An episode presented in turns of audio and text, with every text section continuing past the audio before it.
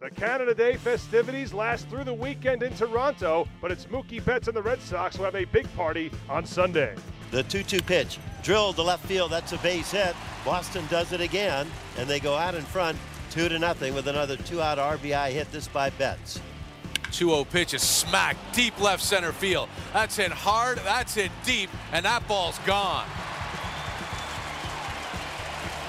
A three run homer for Mookie Betts, his 14th of the year.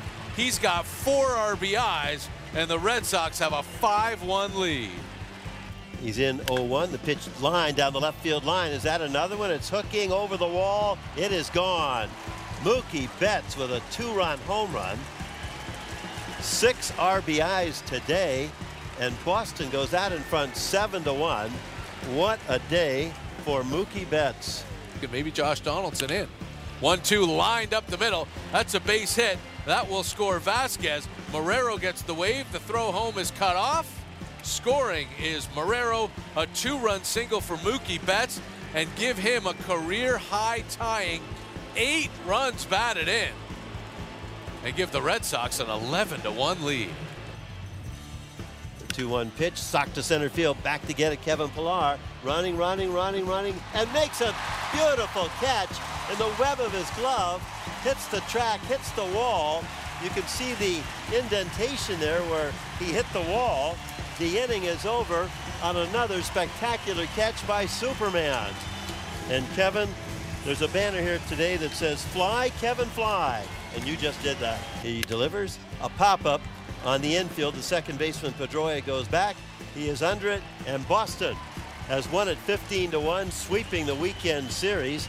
They're 5 and 1 against the Blue Jays this year. Blue Jays dropped their fourth in a row, 8 of 10, and fall to 37 and 44.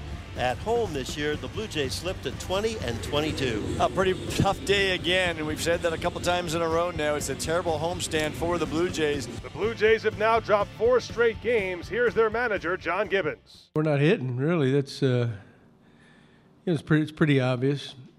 You know, we uh, you know, we've been we've been cold for the last few days, so that's got to change. In my mind, that will change. But that's that's basically it. You know. You know, there's times he was really, really good today, and there was, you know, there was, you know, he was getting, he'd be getting ahead of guys, and then it was just like you know, he was trying to make that perfect pitch. Next thing you know, the count swings back in their favor. Uh, you know, Betts burned him twice. Well, they've, they've done it before.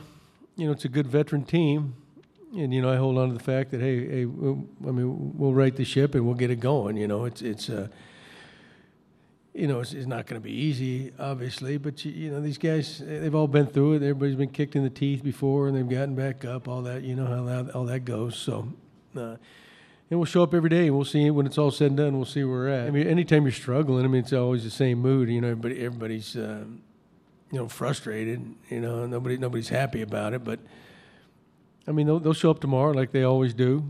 You know, and, and you're banking on we're due for a good one. Uh, but yeah, I mean, it's not it's not a young bunch of kids that you know are trying to make it in the big leagues and they struggle and they you know they they fold and they you know they panic and things like that. And that never happens with this group, you know, and they've done it before, you know, and um, I mean they'll be there. We'll be there tomorrow night in New York, so.